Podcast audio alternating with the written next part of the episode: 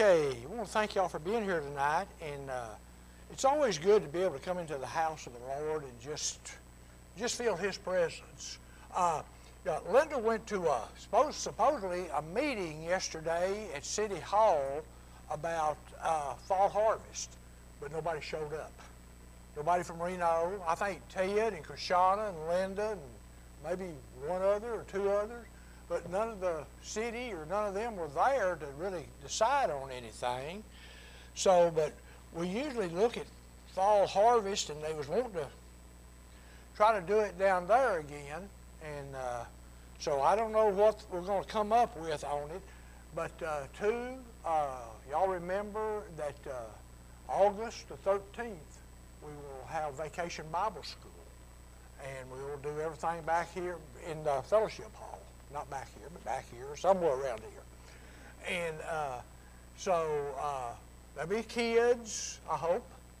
And uh, so it's always good to get the kids into the church. And, and, you know, having kids in church, sometimes it gets a little noisy. But I'll tell you what, I don't know what we'd do without them because they're our future. And so I'd rather have a little noise than no noise at all.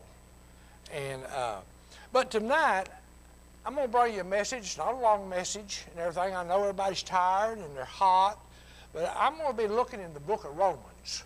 Uh, there's a scripture in there. I love this scripture. And it, it, says so much about God's love, about the love of Jesus Christ for us, and everything. And uh, I've entitled this uh, message, A Hope Fulfilled. You know, we've all have a hope, and that's a hope of eternal life one day in heaven with God. Well, Romans is a great book. It's so full of God's love, the things that God's done. You know, Paul wrote about two thirds of the New Testament. Paul was a very, very knowledgeable, but his knowledge didn't come from man all of Paul's scriptures, everything that he wrote, was from the very inspiration of God Himself. God give Paul what to write. Paul even said, This is not from me. It is not my words, but it is the words of God Almighty that was, that was, re, that was revealed to me through Him. So what Paul wrote was from God. And it's it's, it's like that book of Romans is so full of so much good stuff. I just, I love the book of Romans. And, uh, but where I want to start out is, and I think this is really the appropriate place to start, is in Romans chapter 8, verse 1. Listen to what this says. It is, it, I mean, this ought to inspire us right here, and if you read nothing else. But it says, There is therefore now, now, the moment that you accepted Jesus Christ as your Lord and Savior and you confessed Him with your mouth and you believed in your heart, now there is no condemnation. It says, There is therefore now no condemnation to them which are in Christ Jesus. Condemnation is just another word for judgment.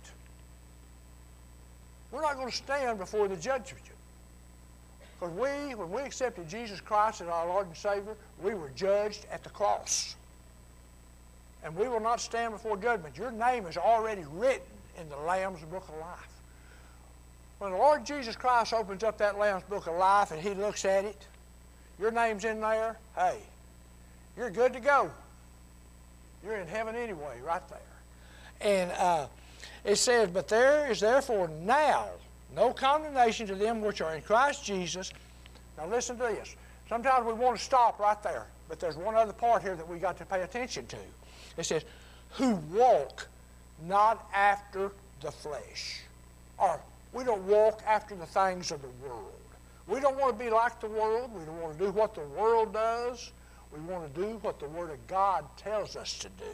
It says, but not to walk after the flesh, but after the Spirit.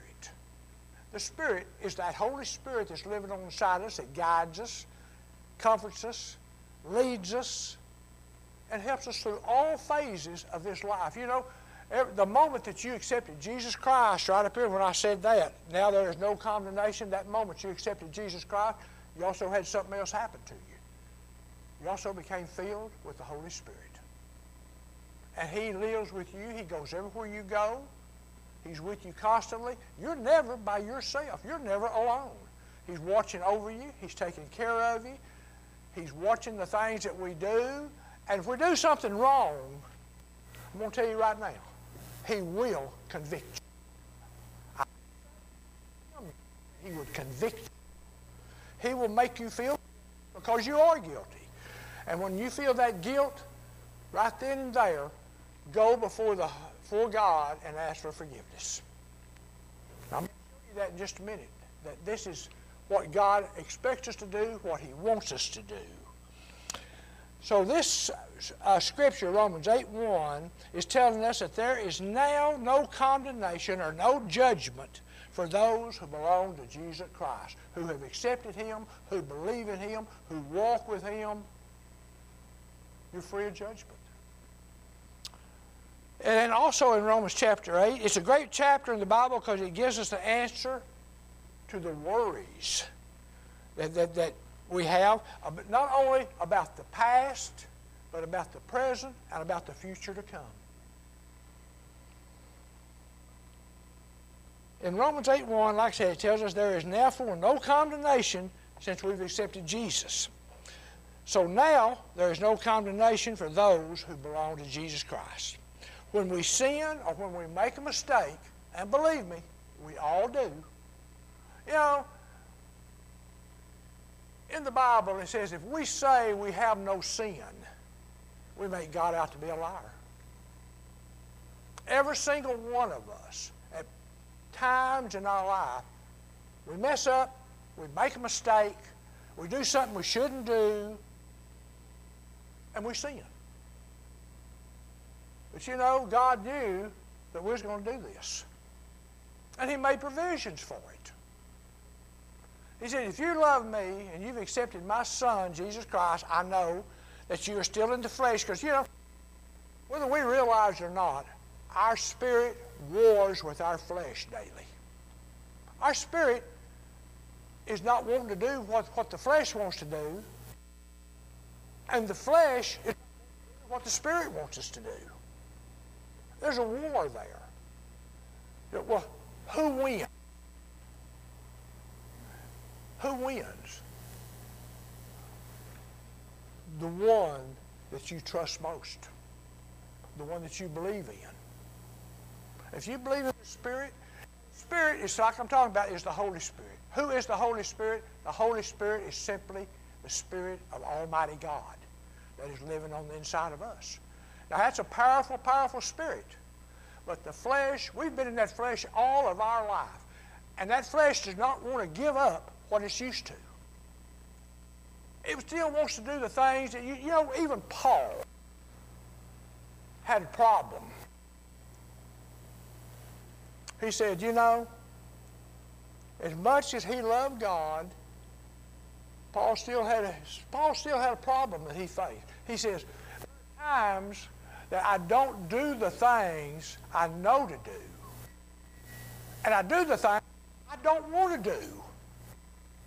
Is that not all of us? We know what we should do. We know what we shouldn't do, but yet we still go ahead and do it. That is war against the flesh. The Spirit says, no, you don't want to do that. And the flesh says, oh, come on, want to hurt? You can do it a little bit every and then. God will understand. You know, we have to, excuse me, what we don't understand is when we make a mistake, Satan is going to come against you and he is going to condemn you. Satan is going to condemn you. Not God, not the Holy Spirit. Now, the Holy Spirit may convict you and say, hey, you made a mistake, you need to do something. But then, when we hear this and we feel this, we believe that we are in condemnation and then we condemn ourselves. How many of you have ever done something you say, oh man, I am so guilty. God will never forgive me for this. Yes, He will. Your flesh. And God knows your flesh. He could have created us to be a spirit, but He created us to be flesh. Now, His Spirit is in us. But this outer man, the inner man, the real you, is the Spirit. The outer man is his flesh. So it's going to sin, it's going to do the things that, or try to do the things that it wants to do. And sometimes we're at war. Satan said, You can do this, and you can do this, and you can do that. And the Spirit is saying, No, don't do that. No, I don't want you doing that. Listen to the true you, which is the Spirit living on the inside of you. That's your real man. You know, whenever a person passes, we've always said to be absent from this body is to be present with the Lord. What, what are we saying? We're saying that our spirit, that inner man, the real you, goes to be with Jesus. The outer man, the flesh, is buried in the ground. And then one day, when Christ comes back, he's going to bring back that spirit to heaven, and it's going to join that spirit when he comes up out of the grave. You'll find that over in, in uh, Thessalonians, where, where Paul's talking about, for the, for the dead shall rise first, and we shall follow. We shall be caught up into the clouds with them.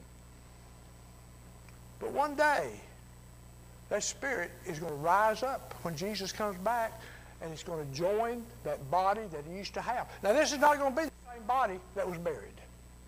It's going to look like him. But do you realize that when that body comes up and it starts up to heaven, you know what happens? It becomes what we call a glorified body. It becomes a body like Jesus. Remember when Jesus died, was resurrected? He had a different, he looked like the same, but he had a different body. We're going to have different bodies. We're going to look like we do.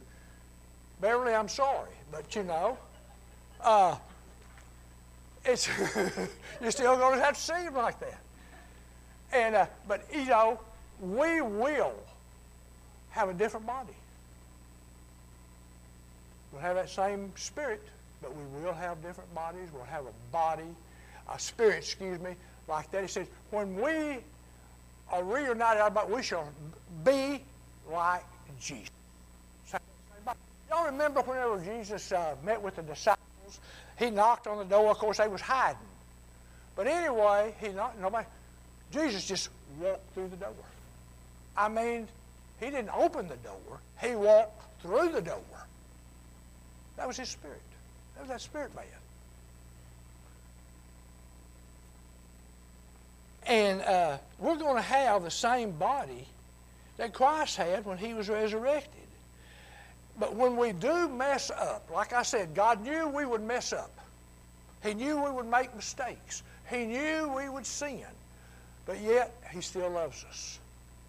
But He says, when, not if, but when, because we're all going to do it. We're all going to make mistakes. We're all going to sin. Not, not meaning to, not wanting to, but sometimes, you know, something just happens. It, it's before you think. You say something before you think. My wife says stuff like that to me all the time. But you know, I pray for her. And, uh, but anyway, God knew that we would make mistakes. So He gave us a scripture that when we do mess up, we do make a mistake, to use this scripture. And it's 1 John 1 9. We have said this I don't know how many times, but God put this in here for our benefit. It says, in 1 John 1 9, it tells us that if we will confess our sins, confess our sins, be truthful, and confess our sins, Jesus is faithful and just to forgive us and to cleanse us from all unrighteousness. When we're messed up, He cleanses us from that sin, He cleanses us from that unrighteousness. And not only that, God, here, God tells us that He will forgive us and cleanse us from all unrighteousness, then we should accept and believe what God has said. when we mess up, God said He would forgive me. I believe God has forgiven me. I'm not going to condemn myself because God has forgiven me. I believe what He says, that He's forgiven me. And remember what God says. He said that uh, He will take our sins and He will cast them as far as the east from the west, never to bring them back up to us again. He forgets them. Maybe we ought to be more like God. Maybe there's some things we need to forget that somebody's done to us. God says, I forgive you. You know, a person that's been forgiven should be a person that can forgive. And, uh, but God says, I will remember that sin no more. It's gone. It never happened. And in God's eyes, He'll never see it again. And on top of that, God will never bring that sin back up. It's gone. Forget about it. I made a mistake. God has forgiven me. He don't remember it, so why should I? But somebody's going to remind you about it. You know who that is? Satan. Satan is going to remind you when you mess up. That's when you need just to tell Satan, hey, my Almighty God that I serve said that if I would confess my sins, He would forgive me. And then He would cleanse me from all unrighteousness. And that that sin, He would never remember it again. So Satan, I forget it. You might as well forget it too, because I'm not going to listen to you. Because Satan is going to try to. He's going to make you condemn yourself. So you just sometimes need to tell Satan, hey, Satan, hit the road. And uh, Romans 8 is also, it tells us that there is no separation anymore from God. Remember, before Jesus came, died on that cross, our sins had separated us from God. God couldn't look at us. You know, the Bible says, for God cannot look upon sin. Then Jesus came, He took all our sin upon Himself. He took it off of us. He, he reconciled us back to God.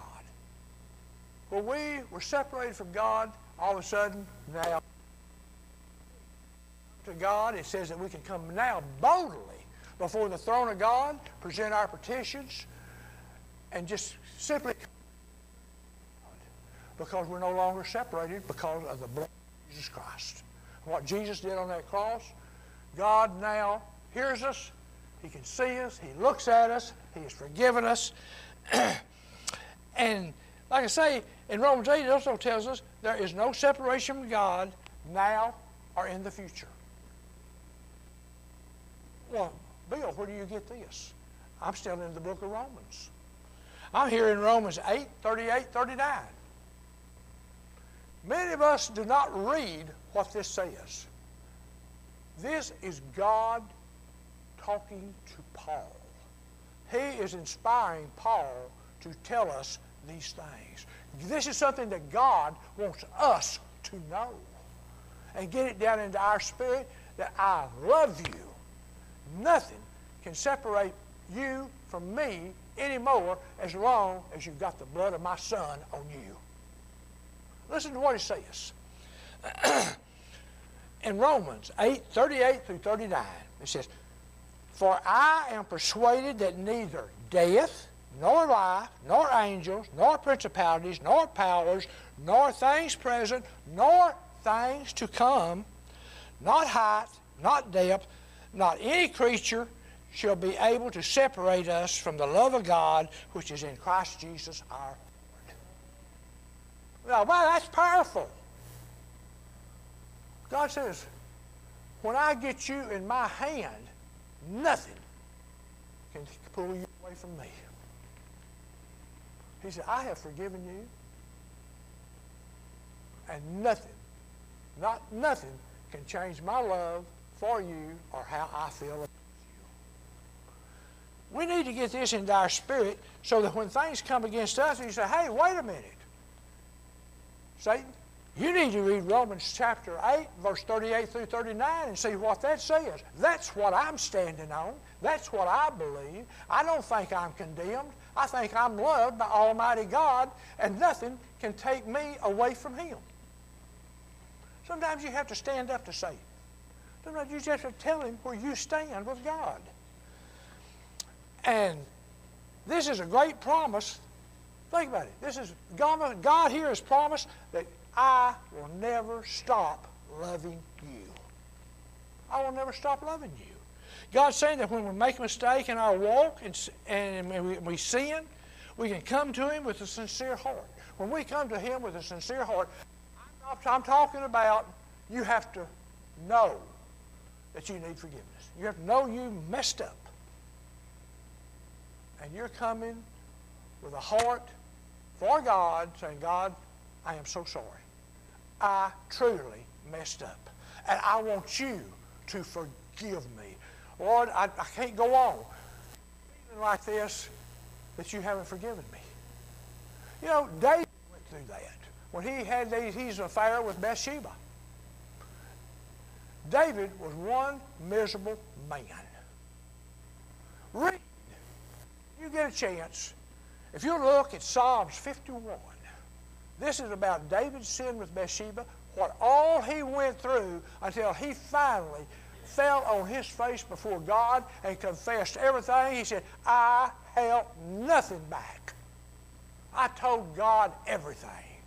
Because I truly want God to forgive me. And sometimes that's what we have to do. We have to confess. We have to just fall on our face right before God.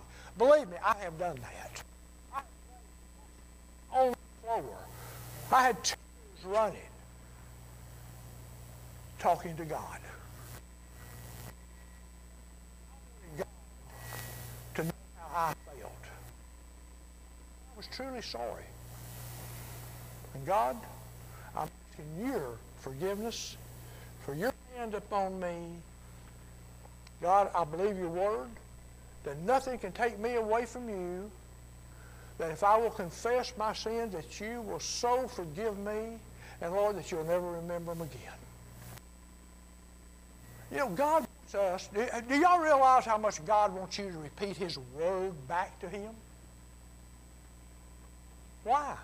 Because that shows you're reading His word, that you know His word, you're trusting Him, and you're telling God, now this is what you told me. Lord, I, my faith is in you, and I believe what you have said, and I stand on it. And sometimes that's what we have to do. We just have to just sometimes hit bottom before we can come up.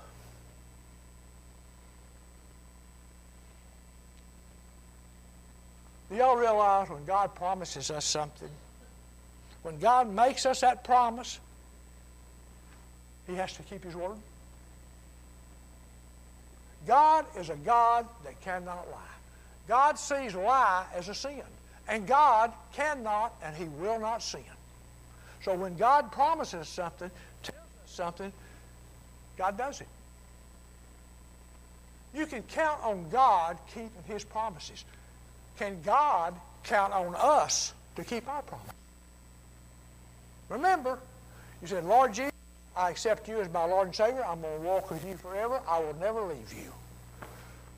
How many people have walked, got up, walked out of the church, and never come back? They made God a commitment. They made a promise, but yet they didn't keep it. I hope that Spirit convicts them so hard and so deep that they're going to run back to church, fall on their face in front of the altar, and I'll guarantee you, God will forgive them. He will restore them. That's my prayer. I would like to see people that have messed up come back. God, your word said so and so. Lord, I'm standing on that word. I'm coming to you right now and asking for your forgiveness. Please, Lord God, restore me. Fill me full of your Holy Spirit, Lord, that I may serve you in the way that you want me to serve you.